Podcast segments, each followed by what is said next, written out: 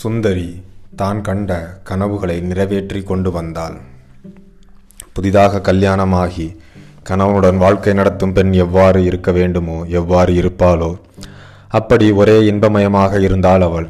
கிருஷ்ணன் மிகவும் வசீகரமான தோற்றத்தை உடையவன்.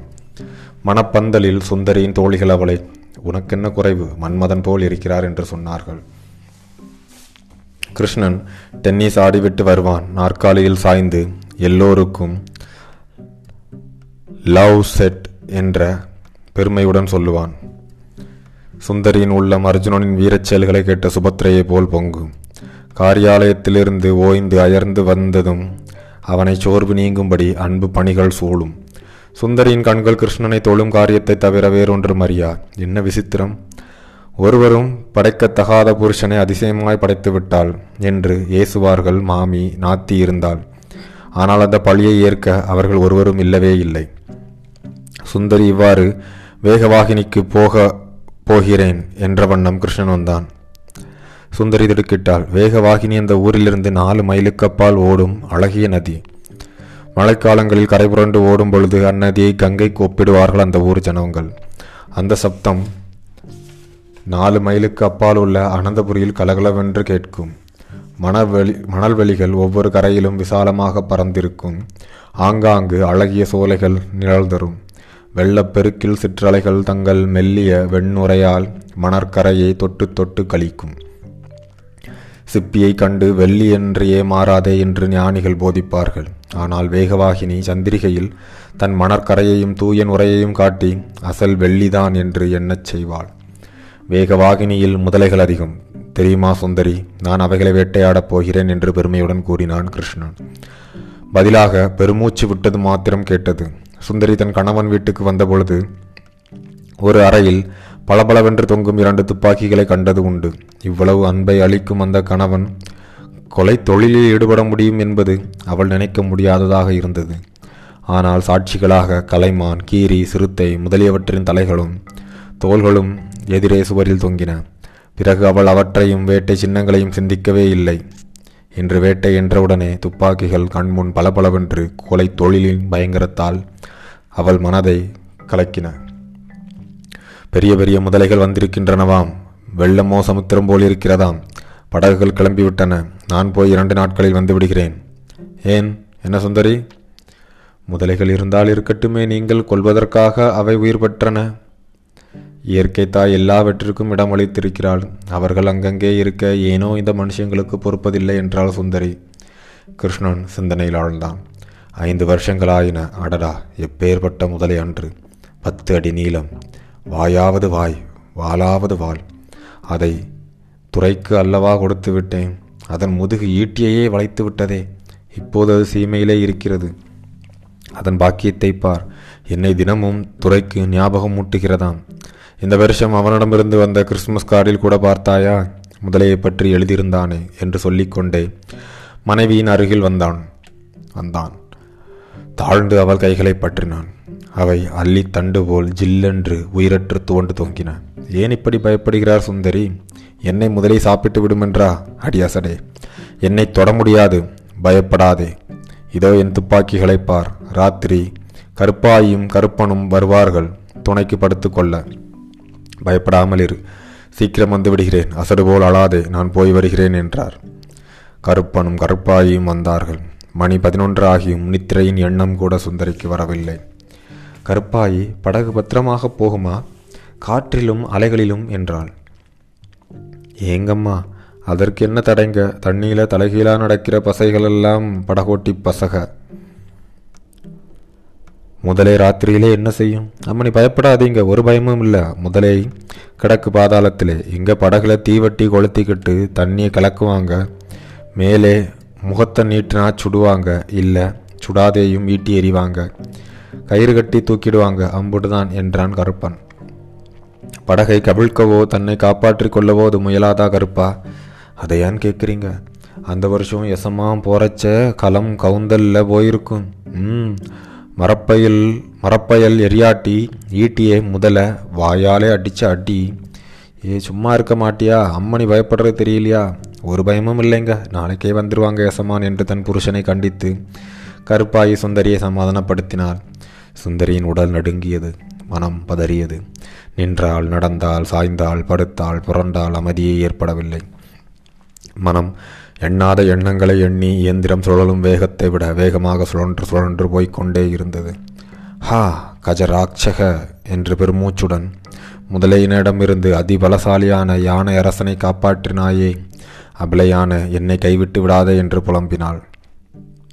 கஜரச்சக கஜரட்சக என்று திரும்ப திரும்ப நாக்கும் மனமும் சொல்லிக் கொண்டே இருந்தன. கண்களில் நீர் தழும்பியது. முகம் வெளுத்து பாலை ஒத்தது. கற்பாயி விளக்கை பெருசாக்கி என்று சொல்லி பாகவதத்தை கையில் எடுத்து கஜேந்திர மோட்சத்தை வாசிக்கத் தொடங்கினாள். கண்வழி மனம் ஓடவில்லை. சற்று படிப்பால் மறுபடி ஓய்ந்து கைகளை குவித்து சிந்தனையில் ஆழ்ந்து கிடப்பாள். மறுபடியும் பாகவதத்தை வாசிக்க முயல்வாள் அழுவாள் தொழுவாள். விடியற்காலை வரையில் பொறுத்து பார்த்தாள் கருப்பாய். பிறகு அவளுக்கு தாங்க முடியவில்லை. அம்மா நீங்கள் இந்த உங்கள் உடம்பை இப்போ பார்த்து காட்டி நாளைக்கு என் கண்மணிக்கு அல்ல தீங்கு என்று ரொம்ப கூடமாக சொன்னாள். தாயாக போகும் அப்பெண்ணின் உள்ளத்தில் அன்பு மலர்ச்சி பெற்றது. துன்ப நினைவுகளும் சோர்வும் பயமும் எல்லாம் அன்பில் மறையுமேடி கிளியே என்பது போல அந்த ஞாபகத்தில் மறைந்து விட்டது குற்றம் அழைத்து விட்டவள் போல் நாணினாள். அப்படியே அயர்ந்து தூங்கிவிட்டாள். குறித்த இரண்டு நாட்கள் கழிந்தன. கண்கள் வாசற்படியையும் ரஸ்தாவையும் பார்த்து பார்த்து துவண்டு மங்கி போயின. செவிகள் காரின் சப்தத்தை தவிர மற்ற என்ற சப்தத்திற்கும் செவிடாகின. சூரியன் மேற்கு மலையில் விழுந்தாகிவிட்டது. பறவைகள் தங்கள் கூடுகளை தேடி அதிவேகமாக பறந்து கொண்டிருந்தன. ஒரு கோரமான நிசப்தமும் இரத்த பிரவாகமான வான ஒளியும் மெல்ல பரவின. தேகவாகினியின் ஓசை பலமாக கேட்க ஆரம்பித்தது. சிந்தையில் ஆழ்ந்து கண்களை மூடிக்கொண்டிருந்த சுந்தரி திடுக்கிட்டாள். தன் தோள்களை சுற்றி உயிரும் வனப்பும் ததும்பும் புஜங்கள் தழுவுவதை உணர்ந்தாள். அவள் கன்னங்கள் உற்சாகமும் வெற்றியும் சொரியும் இதழ்களின் சாமீபியத்தை அனுபவித்தன செவிகள் சுந்தரி என்ன அதுக்குள்ளே தூக்கம் என்ற இன்னிசையை கேட்டன? அதோ பார் என்று அவள் தலையை வாசல் பக்கம் திருப்பினான் கிருஷ்ணன். ஐயோ என்று வீரிட்டு கிருஷ்ணன் தொழில் சாய்ந்தாள் சுந்தரி. பெருமையுடனும் வெற்றியுடனும் அவன் கொண்டு வந்து வாசலில் போட்ட அந்த முதலை சுந்தரி பார்த்ததும் ஒரு துள்ளு துள்ளி கீழே விழுந்தது. அதை ஏன் ஆணிடமிருந்து பிரித்தீர்கள் ஐயோ அந்த கண்கள் என்னை சுடுகின்றனவே. அதன் வெளிகள் என்னை பழிக்கின்றனவே. அதை மறுபடியும் வேகவாகினியில் கொண்டு போய் விடுங்கள் விட்டு விடுங்கள் என்று உரத்த குரலில் கத்தினாள்.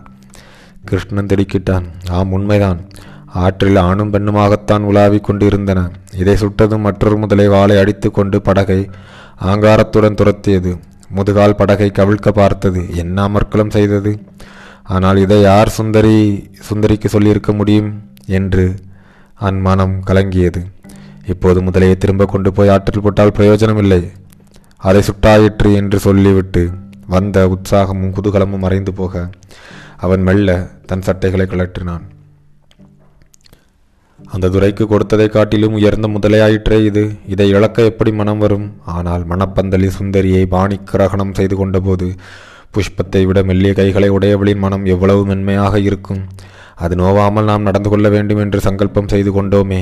இப்போது சுந்தரிக்கு ஆறா துயர் உண்டு பண்ணினவர் யார்? என்ற எண்ணங்களுடன் கிருஷ்ணனின் மகனம் நினைக்காமல் நிலைக்காமல் அலைந்தது. ஆயினும் முதலை வீட்டிலேயே தான் இருந்தது. புருஷனும் மனைவியும் தீண்டக்கூடாத ஒரு நினைவை இருதயத்தின் மூலையில் ஒதுக்கி மூடி வைத்தார்கள். ஆனால் அதன் பழுவு மட்டும் சுமக்க முடியாமலேயே இருந்தது. குவா குவா என்ற சப்தம். சட்டென்று கிருஷ்ணன் நிலைக்கண்ணாடியின் எதிரில் வந்து நின்று கொண்டான். என்று தகப்பனாக மாறிய தன்னை ஏற இறங்க பார்த்த வண்ணம் மயங்கி நின்றான். சில வினாடிகள் உடனே அறையின் அருகே போய் டாக்டர் என்று மெதுவாக ஓடி அவன் சொன்னானோ இல்லையோ டாக்டர் ஓடி வந்து நிசப்தமாக இருக்க வேண்டும்.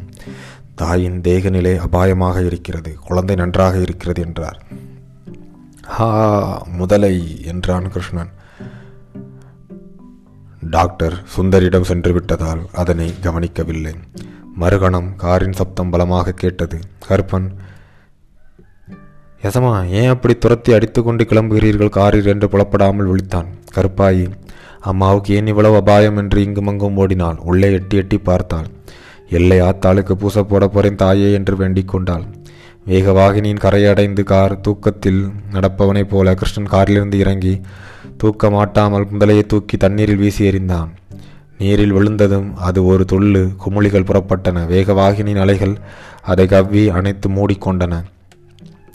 நீரின் நிர்மலத்தினிடையே அந்த பெரிய தோழன் ஒன்று வந்து அதை எதிர்கொண்டு வரவேற்பதைப் போல் கிருஷ்ணனின் கண்களுக்கு தெரிந்தது. ஆம் பாசாங்கு செய்வதில் நிபுணர்கள் அல்லவா இம்முதலைகள் கிருஷ்ணன் அவ்வதிசயத்தை கண்கொட்டாமல் பார்த்த வண்ணம் நின்று கொண்டே இருந்தான். இப்பொழுது சுந்தரி படைப்பாளா என்று தன்னைத்தானே திரும்ப திரும்ப கேட்டுக்கொண்டே வீடு திரும்பினான். சுந்தரி படுக்கையில் புரண்டாள். கையில் கையை அருகில் கையை பிடித்து நாடியை பார்த்து கொண்டிருந்த டாக்டரின் முகம் சற்று மாறுதலடைந்தது உடல் சிலிர்த்தது. நடுங்கிக் கொண்டு உள்ளம் முடுங்கி பதறினபடி கிருஷ்ணன் அறையின் கதவருகில் வந்தான். சற்று தயங்கினான். உள்ளே நுழைந்து படுக்கையின் பக்கத்தில் வந்து சுந்தரி மெதுவாக கண்ணை திறந்தாள். கணவன் எதிரில் இருந்தது கண்டு கண்களில் சந்தோஷம் மலர்ந்தது. டாக்டர் நாடியை பார்க்கும்போது பார்த்துவிட்டு கையை விட்டுவிட்டு அப்பாடா நீங்கள் அதிர்ஷ்டசாலிதான் மிஸ்டர் கிருஷ்ணன் என்று பெருமூச்சு விட்டார். குவா குவா அப்பாவை கூப்பிடுகிறது பாருங்கள் என்று வெகு பலவீனமான மெல்லிய குரல் படுக்கை நின்றும் எழுந்தது.